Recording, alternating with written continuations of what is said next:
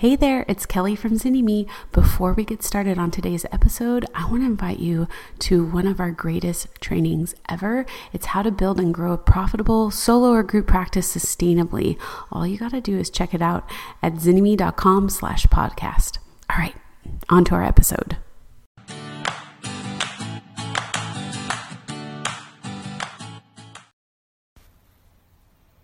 Hi, my name is Tammy. Before I found Zynnyme and boot camp, I felt like I was waving goodbye to another dream. The hopes that had driven me back to school and start a second career in my 40s were dissolving. Um, the years of unpaid internship, for what? I felt like I was caught in a vortex that was sucking me down. In 2019, I was working full time at a community agency providing therapy for survivors of intimate partner violence. While the work with the adults and the children was very challenging, the more difficult struggle was deep inside of me the feeling that I was stuck, that I was settling, that perhaps where I was working was the best I could do, that perhaps I didn't deserve more. I felt more and more disempowered as each month passed. I felt foolish for choosing to become a therapist. Imagine, imagining that I could even be successful in private practice felt like a fantasy. I was disappointed, I was ashamed, and I remember at one point putting my head down on my desk at work and just crying. A new supervisor came to our agency for a short time and she said something that struck me. She looked around at our group of agency therapists, all women at the time, and she asked, Why were we accepting so little?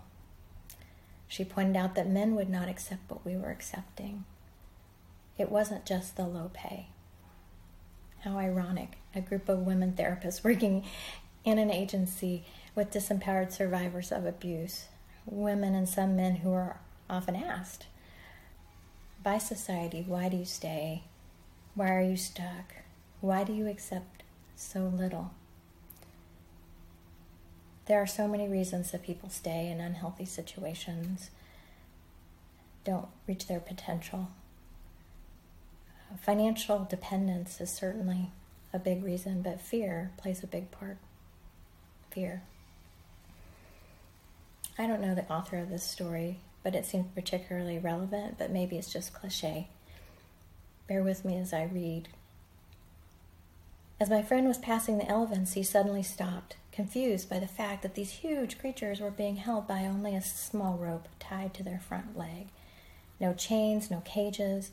It was obvious that the elephants could at any time break away from the ropes they were tied to, but for some reason they did not. My friend saw a trainer nearby and asked why these beautiful, magnificent animals just stood there and made no attempt to get away.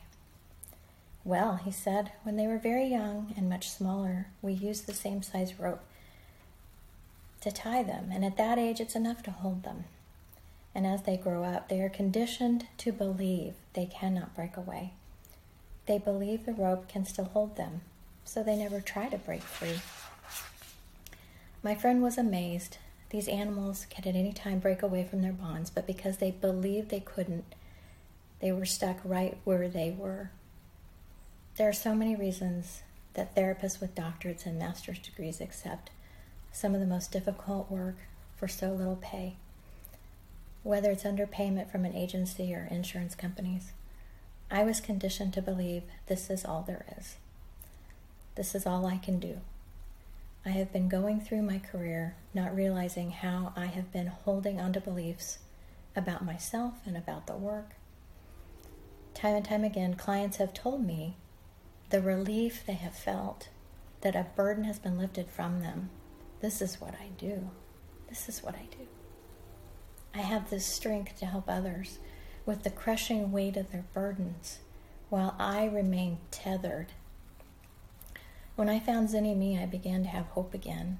I heard words of possibility. I began to believe I could break free, that I didn't have to settle, Then I made the decision to join boot camp, the decision to believe in myself, to reinvest in myself, in my dream of having a successful private practice.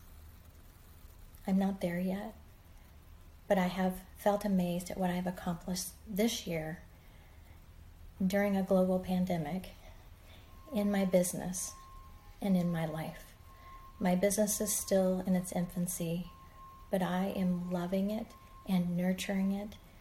And I have direction, I have systems, I am building a foundation that will support my dream. It's really hard to share this, to be seen. I had to face the limiting belief just to record that, this, that others are more deserving than me, that my story doesn't matter. But I'm learning that being seen is part of being and becoming free, part of owning my dreams. It's hard work, but I can do it. I can break away from every limiting belief that has ever held me back and holds me back now. I am becoming untethered. I am strong. I am an elephant. Thank you for watching. I hope you loved today's episode. If you're a therapist who's tired of those long hours, low pay, and constantly battling burnout, don't forget our free video training designed just for you on how to build and grow a sustainable, profitable solo or group practice. Head over to zynnyme.com slash podcast to check it out today. Until next time.